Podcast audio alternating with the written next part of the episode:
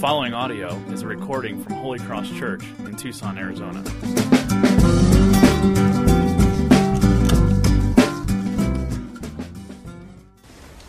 Great to see everyone. How we doing? Great. Great. Um, my time this week has been a little different as I've prepared for tonight and, and the teaching through, well, our third week, I guess, in, in the By Faith series.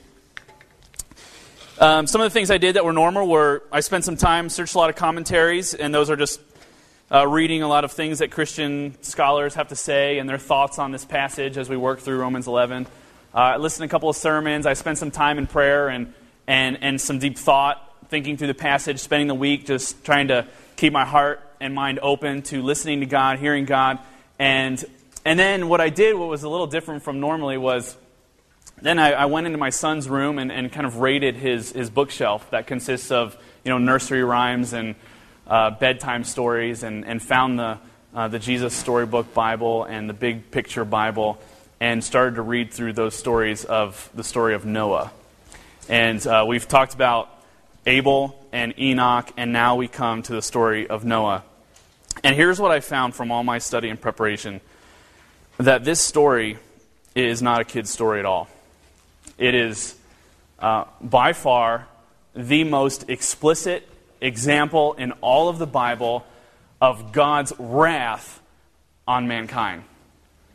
It is gruesome, it is sad, and the more that I the more time I spent reading through the scripture and the story through Genesis 6 and through 9, the more I read, the more I listened, the more I thought, even reading these stories from my son's bookshelves, I became more and more sad afraid, grieved. And so I really come to you tonight with, with a heavy heart, with a sad heart, um, because this story is, is horrible. It's just a horrible, horrible story. Um, so, you ready to talk about Noah? Let's do it. We know the story, right? Um, this is one of the, if, if you went to Sunday school, this is one of the first stories that you learn if you've never been to church up until your maybe adult life, um, it's still, you probably know a little bit about Noah. He built a big boat in the desert. He saved his family. God flooded the earth and killed all of mankind and spared eight people, and then started over with those eight people. Um, Genesis 6 through 9, uh, four full chapters, are dedicated to the story of Noah and the flood. It's a, a large portion, it's an important part of Scripture.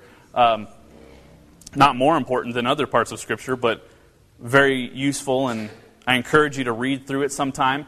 Our life groups this week, Monday, uh, tomorrow night with the girls, and Wednesday night with the guys, are going to read uh, more of the story that we're going to read tonight. But Hebrews 11, verse 7, gives us a snapshot of Noah and the flood, and a brief snapshot of the faith that Noah had. And that's where we're going to spend our time tonight. So let's read that verse. Uh, let's go to Hebrews chapter 11, verse 7. It's printed in your bulletin. Uh, feel free to follow along. Here's what it says By faith, Noah, being warned by God concerning events as yet unseen, in reverent fear constructed an ark for the saving of his household. By this, he, com- he condemned the world and became an heir of the righteousness that comes by faith.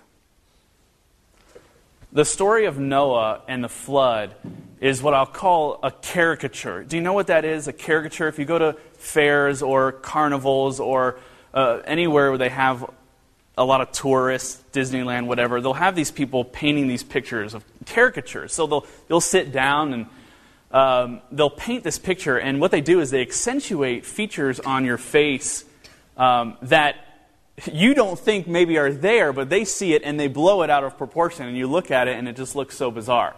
Uh, mine always come out looking like either Tiger Woods or Adam Sandler, uh, you know, with the big forehead or the curly hair or whatever, and saying, that's not me.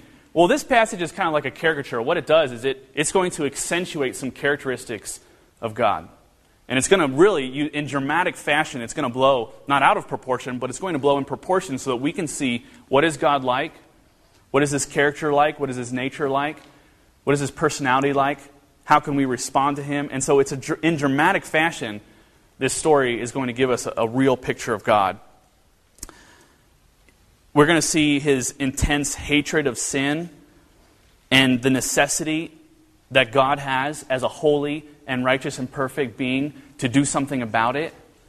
We see his gracious mercy to Noah and his family to spare them. We see, in dramatic fashion, the reward, the very tangible reward that there is for faith, literally salvation. And we see a fear of punishment, hope in God's provision, uncertainty for what life is like after the flood.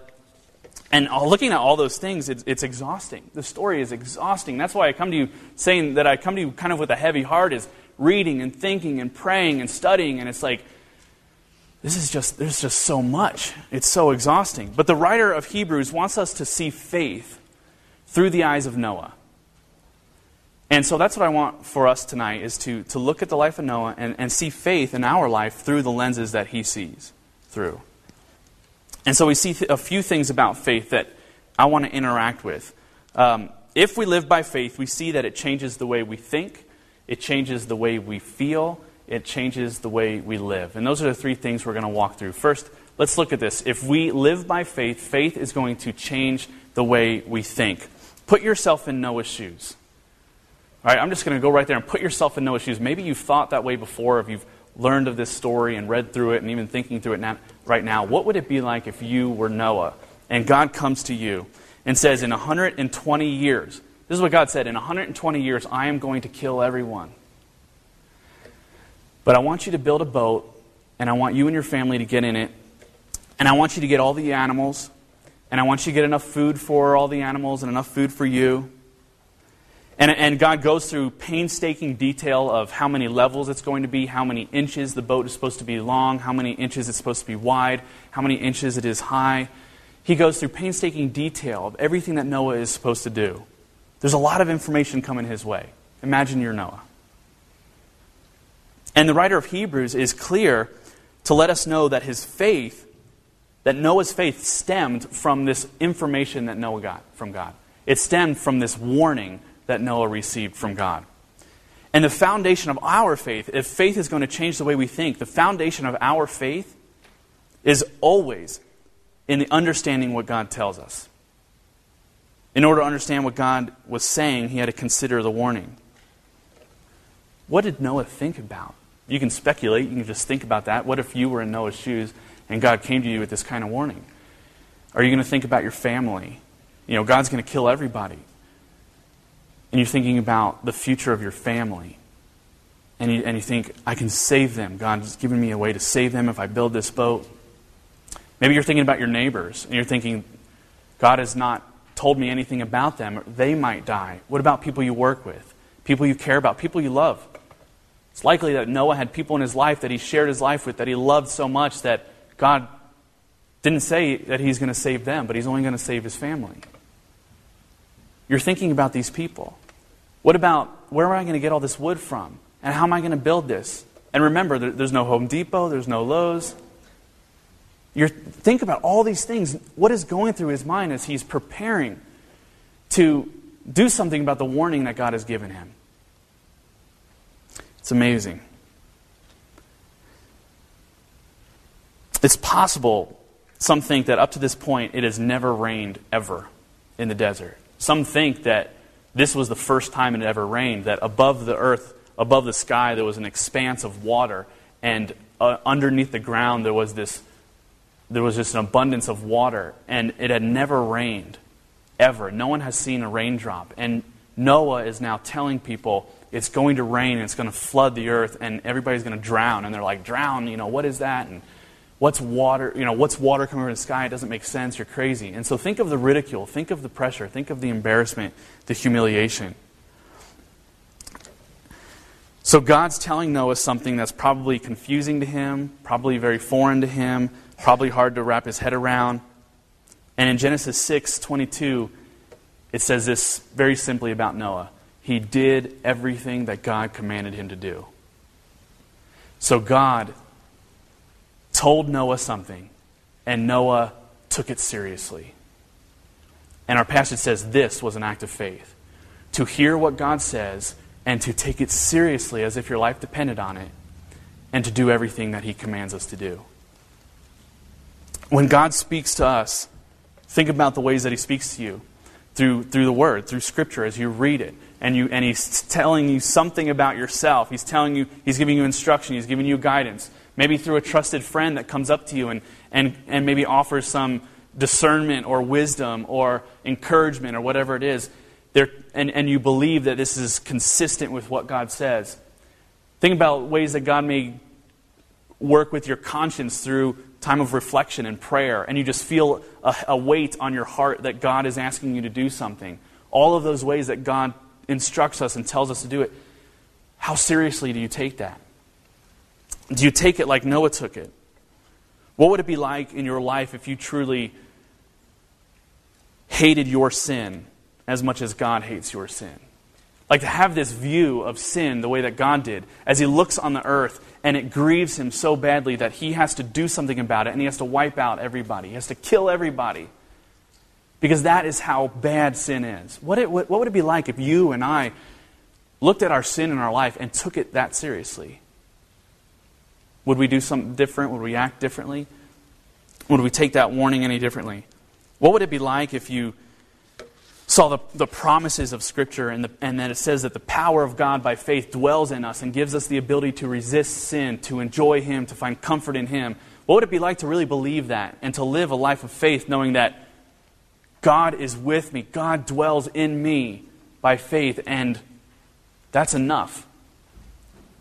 to conquer sin, to avoid temptation, to live a life of joy in Him in all I do, to face temptation and to face trials of any kind and to experience it with joy. What would it be like to really believe that? Do you process information that God gives you with such urgency? I mean, I would, I would admit to you that I don't. I want to. I desire to. Maybe it'd be different if God said, In two weeks, I'm going to destroy the world. But what did he say? In 120 years. You know what I would do? I would say, well, then I got, 100 and, I got 119 years and, and 51 weeks to start to get serious. I mean, how hard would that be? But he took it seriously. Day one, he did everything that God commanded him to do. And how easy is it when God gives us, he convicts our conscience, he gives us his word, he gives us our friends, and we say, I know that there's something going on in my life that I need to surrender to God and I'm working through it, and He's patient with me. And I know I'll come around to finally like getting this under control, but it's just going to take some time. That's not dealing with it with such urgency that Noah did. So, do you spend time contemplating who God is and what He's like? This information that you gather and saying, this is something about God. This is something He's told me. This is something that He is like that I should dwell on. Here's an interesting thing. When in the New Testament, when Christ calls somebody out on, as a lack, uh, because of a lack of faith, you ever come across those passages in Scripture where it says, when Jesus says, You of little faith, or Why did you have such little faith, or Why don't you believe, or all of these things? Every time he calls someone out on a lack of faith, he's dealing with an emotion that they have. He's dealing with a fear or anxiety or frustration or temptation. And every time he goes to their faith and deals with what they're feeling, he directs it back to something that is true about himself. Something that is factual, something that is solid, something that is real, that he has revealed to them. I take, for instance, anxiety. In Matthew 6, when people are anxious, Jesus says, Consider the lilies of the field, and look at how they're clothed so well. And look at how much I, I have done for flowers. And don't I care more about you? How much more will I take care of you and clothe you and give you the things that you need? And so when people come to God and say, I'm hurting, I'm anxious, I'm afraid of what's going to happen in my life, He doesn't say, He doesn't just merely say, I hear your feelings and let's talk about those feelings. What He does is He says, I want your faith to be rooted firmly in, in, in who I am. And dwell on that truth and dwell on that fact of who I am, my nature, my character. God addresses our anxiety by getting us to think deeply about who He is. Think about worry in Luke 12. He says, Don't be worried. I care for you, and I know exactly what you need. What would it be like? Do you think we'd maybe worry less if we knew 100% that God cares for us and He knows our needs, and, he and He's going to take care of us. What would it be like to really believe that truth? And so every time He points us back to that. What about weakness and temptation? I love in, in Hebrews 4. The writer of Hebrews says, if you've ever been tempted, if you've ever felt weak, if you ever feel like you can't do it, what does it say? It says, Consider Christ who was tempted just as you are. Consider Christ who was weak, and he gives strength to those who seek him. What we know of God, and I'm talking about doctrine, that's another way of saying the things that we know about God, the character of God, the nature of God, the truths about God. We call it doctrine. Um, it influences how we feel. And if you feel yourself becoming increasingly anxious, increasingly afraid, increasingly uncertain, increasingly insecure, you need not to wrestle with your emotions. You need to wrestle with who God is and who He has told you that He is in the Scriptures. You see, Noah's emotion, Noah's fear, was directly related to something that he knew about God. God revealed a truth about himself and saying, This is who I am and this is what I'm going to do. And Noah reacted with, with an emotion, with an internal struggle. And we should be that, that same way. And so, if we're walking in faith, our feelings will come, become increasingly in line with how God desires us to feel. So let's talk about that. Number two is how does God desire us to feel? And if we live by faith, it will affect the way that we feel. We see something in Genesis chapter 6 that is easy for us to miss if we don't pay attention to it, um, but it's worth mentioning. And here it is in verse, in verse 6, chapter 6. It says that when God looked on the heart of man, something happened. And it explains what happened to God when he looked on man. It says, he was grieved to his heart. When he looked on the wickedness and the sin of the people on the earth, it said it grieved him to his heart. For times when it seems like God is kind of a force of nature or really far away, or he's this just spirit kind of hovering over all of creation, or he's not a real person, it's passages like this that remind us that God is alive, that he feels, that he has emotion, that he has passion, that he can be grieved, he can be saddened, he can feel sorrow and joy. Isn't that amazing? Have you thought of God like that? Do you know that God is like that? Do you know that when you and I sin, our sins don't just float up into the ceiling and get stuck, stuck, sorry, they get stuck like on like flypaper or something. Oh, I sinned, it's out there, but Jesus took care of it, and therefore he's happy. When we sin, it grieves. It doesn't just go nowhere, it goes to the heart of God. It grieves him to his heart, even though he loves us abundantly. As he looked out on the world, he sa- it says that he had sorrow. It grieved him to his heart. God is emotional. God has emotions. Every emotion that you and I feel, God has. Where did you think you got those emotions? Those emotions of pain, of, of passion, of joy, of happiness, of, of satisfaction, of contentment. Where do you think you got that from? We learn in Genesis 1 that God made us in his image. And that's part of being made in the image of God, in the likeness of God, that we have the capability of feeling, of engaging, of reacting and so does God. Except God experiences all of that in perfect harmony. He never overreacts. He never punches a hole through the wall and says, I just needed to blow some steam. Sorry I did that. He never does anything out of proportion to perfection. So when he reacts this way, it should show us that this is not an overreaction. This is a demonstration of the purity and perfection and glory and holiness of God. And our sin is important. Our sin is serious to look at. And I wonder do, do you feel that way when you sin? Do you know that your sin does that to God? There's a couple ways of, of explaining that, I guess. I could stand up here and tell you every time you sin, you make baby Jesus cry. And what does that make you feel, right? what is the intention of that? The intention of that is to try to make you feel guilty so that you don't feel so that you don't do bad things so you don't make God cry. You picture a baby just crying and you're like, I don't want to do that. It's sad. Or I think more more scripturally honest and authentic would, would say that when we sin, we grieve the heart of God.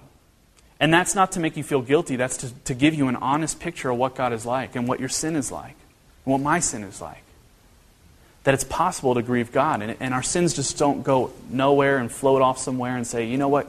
God's working on me, I'm a work in progress. Those things may be true. But we should take our sins seriously and we should wrestle with it. When Noah heard this warning of God and he contemplated it and he thought about it, it rattled him to the, his core. And we looked at Hebrews 11:7 and this was a proper reverent fear. He was not rebuked for it. If anything, that was the right response. It was the right emotion. It was the right feeling that he was going ha- that he was supposed to have. To be to be reverently afraid of what his sin could mean for his life. And that God, in his holiness, had the ability to, to do the same to him that he was going to do to everybody else. I remember the first time that I, I became aware that my actions could actually hurt my, my mom. That's something that I did actually like hit her heart and resonated in her heart. And I had a, I'll tell you the story in a minute, but it was just so bizarre. It was so weird to me that so, so the things that I do, let me get this straight, affect you in a real way. I mean, I was, so here's the story. I was in fifth grade, and we lived close to school, so we walked. Uh, we walked to school every day. And uh, one day, oh, and we kind of lived, it was, a, it was a weird area. It was, it was in northern Kentucky. And it was a, a, highly wooded area. There were, there were neighborhoods and subdivisions and things like that. Um, it's a typical Midwestern town if you've ever been there. But then there's areas where you parks and woods and forests and things like that. Uh, pretty much like the wardrobe in Narnia. This is what it looked like. No, I don't know. And it was in the middle of the winter. There was snow all over the place. And I went. I left my house in the morning, and I started to walk to school. and instead of turning right to go to school out of my house, I decided I wanted to spend the day a little differently, and I turned left. And I went in the woods. And I went there alone and spent the whole day in the woods, in the snow, playing in the snow. And I thought, what I'll do is, I'll, I'll, keep an eye on my watch, and at 3 o'clock, I'll walk home with my book bag and everything and walk in the door like nothing's ever happened. It'll just be like I got home from school. And I'll be hungry by then, so I'll do that. I get home, and I come to the front steps, and I open the door, and guess who's meeting me at the door? my mom. And guess what she's doing? Bawling her eyes out. And guess why? Because the school called and said, We're just checking up on P. We, we didn't get an excused absence. Is he sick? He didn't come to school. He's not in his classes, right? She calls the cops. The cops are looking for me the entire day. And I see her face and I see her a wreck. I feel so sorry now that I did this. I didn't get it at the time. And I'm looking at her, and the first thing I think is, the first thing I think is, okay, I don't know if I can clean this one up. but then the second thing I think is, is why does she feel like this? Why does she feel so? Why is she so overreacting about it? She thinks I was dead. She probably thought I was dead, that I was abducted, um, that I, I don't know. Well, I mean, what's the worst thing that I could do? You know. There's some things I could have done. no. But the whole entire day, she's grieving over this. And I didn't understand that actually my actions could actually have an effect on her. And I'm not saying that God doesn't, when we sin, He doesn't know where we are. But what I'm saying is, it is right for us to consider our sin and know that it has an effect on God. Not that He's changed by it, not that He's surprised by it, but that our actions and our thoughts, you know, in, in Genesis 6, it says that He looked at the, the thoughts of man. So, not even the things that they were doing. The things they were doing were completely wicked, but it didn't even take an action. It just took the heart, it took the thought. That the things that we think and do and say, directly affect God and grieve his heart. And I don't think we should underestimate that. When Noah heard the information that God was telling him, after understanding the implication of it, it just it shook him. It rattled him to the core. A right fear of God is a framework of true saving faith. True saving faith manifests itself in, in an emotion where we know who God is, we know who we are, and we know what we would be without Him. We should think about that. I'm reminded of a story in, in Luke, and it's a great story. It's where Jesus is on the cross and the two robbers are on either side of Jesus. And I want to read that. Uh, you can follow along. We should have it up on, on the screen. Luke chapter 23, verse 35 says this As the people stood by watching, but the, the rulers scoffed at him, saying, he saved others, let him save himself. If he is Christ of God, his chosen one. The soldiers also mocked him, coming up and offering him sour wine and saying, If you are the king of the Jews, save yourself. There was also an inscription over him, This is the king of the Jews. One of the criminals who were hanged railed, railed at him, saying, Are you not the Christ? Save yourself and us. But the other rebuked him, saying, Do you not fear God? since you are under the same sentence of condemnation? And we indeed justly, for we are receiving the due reward for our deeds. But this man has done nothing wrong. And he said, Jesus, remember me when you come into your kingdom. Look at what Jesus says. He said to him, Truly I say to you, today you will be with me in paradise. Why does Jesus say it to that criminal? hanging on the cross next to him. A guy who is convicted, probably red handed. A convicted criminal hanging on the cross. And Jesus says, Today you will be with me in paradise. What did this man do? You have two criminals, two sinners on either side of Jesus. One is rebuked, and one is welcomed into paradise. Because there was this, this foundation, this conviction in this man's heart that Jesus saw, and it assured him that this man had saving faith. And it was the fear of God. He says, Don't you fear God? Because this man had a right understanding of who God was. And he had a right understanding of who he was. He says, God is great, I am a sinner, and I need him. If I have any hope of salvation, if I have any hope of forgiveness for my sins, of my deeds in life, if I have any hope of any kind of comfort from the consequence of my life, it's in this man. And Jesus said, That's real faith. That's real faith. And you'll be with me in paradise. It's right for us to not only know the truth of God, but to interact with it in an internal way. And I encourage you all to think about that, to know what the Bible says and say, This is what the Bible says, but then to wrestle with it internally. And to think about it, okay, well, then what does it mean for me? What does it mean for you? What does it mean for how you feel and how you act? What does it mean for how you treat others? It's not one thing just to know God's Word, it's another to actually believe it, to own it, and to do it. Faith changes the, the way that we think, it changes the way we feel. What would it look like for you to engage your heart in the Word of God? Not only your minds, but to engage your heart.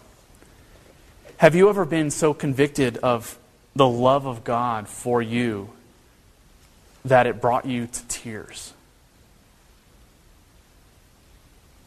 That it brought you to such humility that you could just barely speak?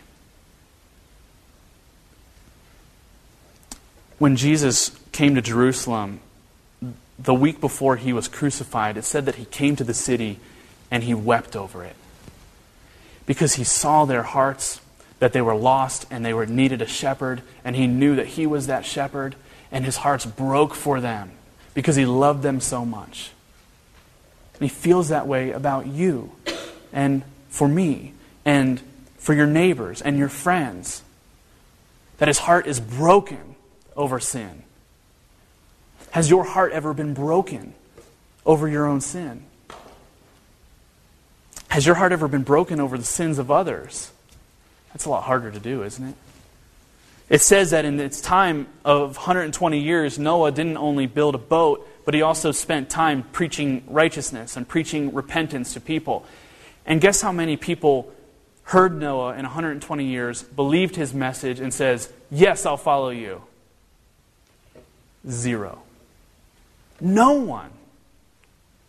Not a single person came to repentance in that time.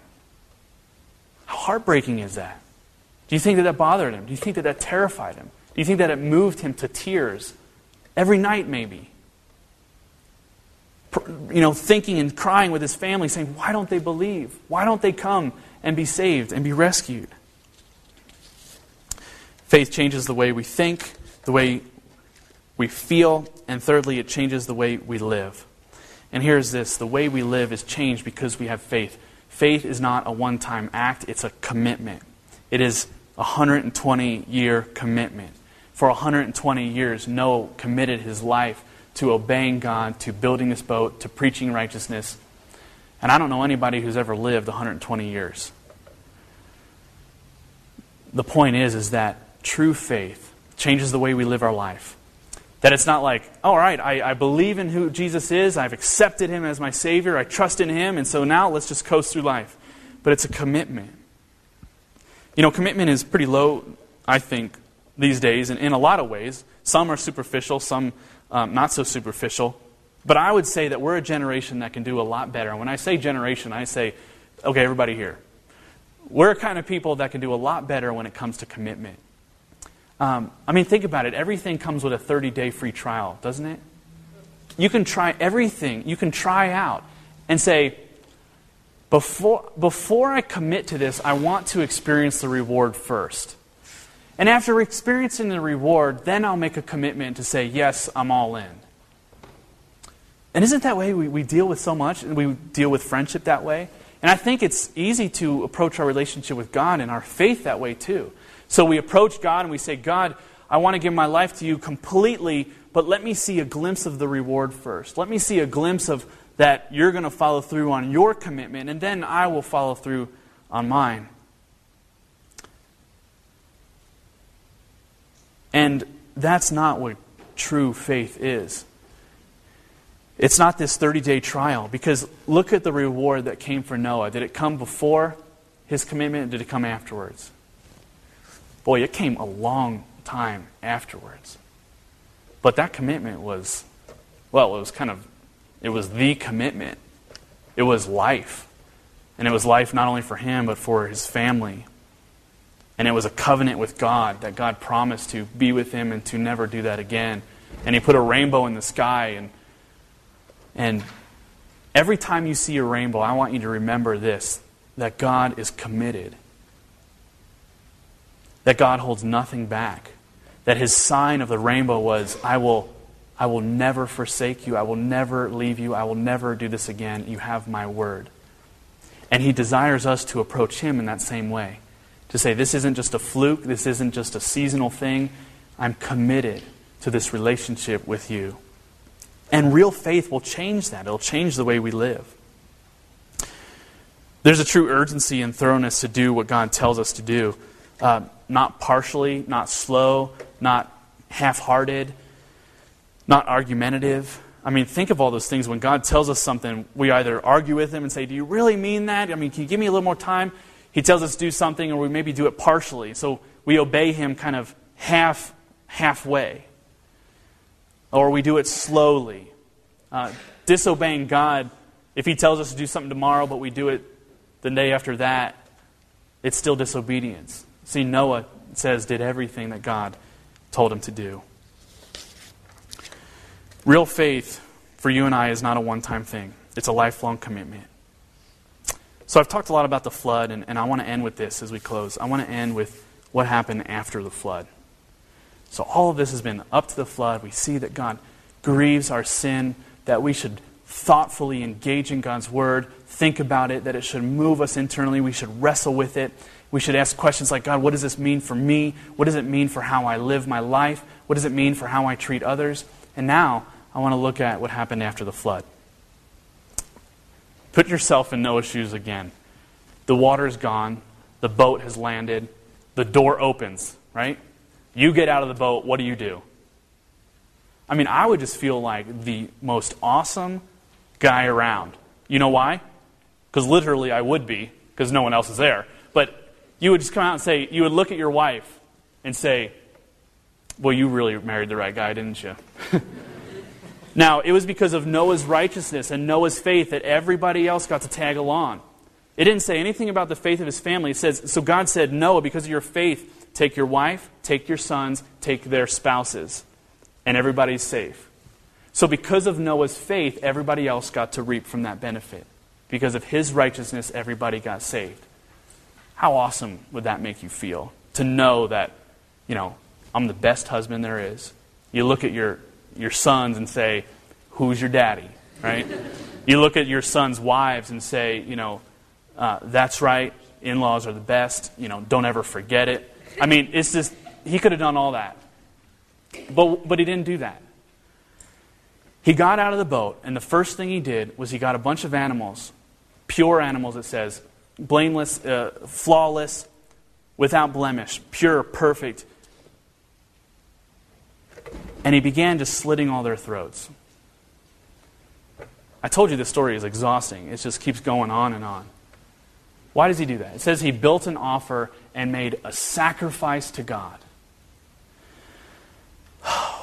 Because this is what Noah was feeling when he got off the boat. God, I can't believe you love me this much. God, why did you do this for me? God, I don't deserve this. And he comes out and he looks at the entire world and it's quiet. Why? Because everybody is dead. And God, in his love and in his grace, said, Noah, I'm going to make a promise with you. And after all said and done, Noah comes out, and I bet he is just floored. I bet he is humbled. I bet he is so broken. Because, you know why? Because he knows he doesn't deserve it. So he doesn't come out boasting. He comes out broken and he sacrifices animals. Now, this is before the sacrificial system. This is before God told him to do any of that. He says, I can't believe my family and my wife and my kids are with me now. I can't believe you would be so kind. I can't believe that you continue to bless me. And he comes out of the boat, and God says, Be fruitful, multiply. I'm recreating. The earth is yours. And he, and he thinks, Why me? What have I done to deserve this? Because he knows in his deepest heart that he belongs with everybody else that got wiped away. Genesis 6, where it says that God looked on Noah and found favor with him, is the first time we see that word grace. That Hebrew word means grace. It's translated in, in my Bible as found favor. It's the first time that we see this word, that God would show favor to a person that they did not deserve and use that word. And we see it continually through the Old Testament and the New Testament, we see it. That someone would be, would be blessed, not because of what they did, but because of God's kindness. Every time we see sacrifice in Scripture, it's supposed to point us to Jesus. It's supposed to remind us of Jesus. Noah spent the first day of his life off the boat shedding blood of animals. And when Jesus started his ministry, John the Baptist looks at him and says, Behold, the Lamb of God who takes away the sins of the world. Before the flood, there was sin, and God killed all, all the people. After the flood, sin didn't go away. You know, it's, so the first thing Noah did was make a sacrifice. You know the second thing he did? He built a vineyard. Do you know what the third thing he did? Made wine. Do you know what the fourth thing he did? Got drunk. You can read it. That's exactly what happened. You know what the fifth thing that happened? You, you have to read to find out. And what we see is sin was rampant before, and guess what? Sin is, is rampant today. And God, in His provision, provided a boat for Noah, saying, You can be saved, believe in what I've said, trust in me. And God, in His provision, provides you and I salvation. He provides for us Jesus. And John the Baptist says, This guy's going to die and shed his blood so that, so that sin can be destroyed. And he calls us to look at him and to, I'm about to say something really cliche get on the boat. I'm sorry. I promised I would never say something like that, but it happened. He invites us into that. And how do we get that? It's by faith, the same way Noah did. Look at all of mankind. The way that we earn this is not by what we do, but by faith in what God has done. God hates sin just as much today as he did then. And he's provided for us, you and I, a relationship with him and salvation from that sin in Jesus. Don't you believe that if God was willing to slaughter his very own son on the cross for you and for me, that he has left no other option? There's no other option. There's no other boat coming. There's no other way than Jesus. So he calls us to turn to his son and to repent and to trust in him. Let's pray.